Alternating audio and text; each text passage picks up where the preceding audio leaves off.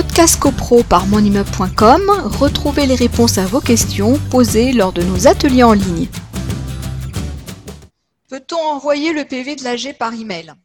Bah, euh, Par email, euh, si euh, un copropriétaire a voté pour toutes les résolutions, on pourrait considérer que comme il n'a pas de droit de contestation, voilà, puisqu'il peut, il n'a rien à tirer, parce que si il, conteste, il dit ah oui, mais moi officiellement, je considère que je n'ai pas été tenu de informer de l'Assemblée générale parce que ça m'a été envoyé par email.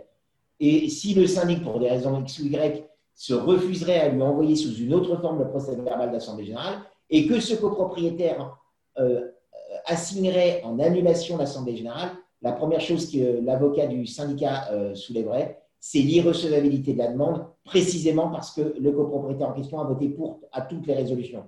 Quand on a voté à pour à tout, on ne peut pas. Donc euh, voilà.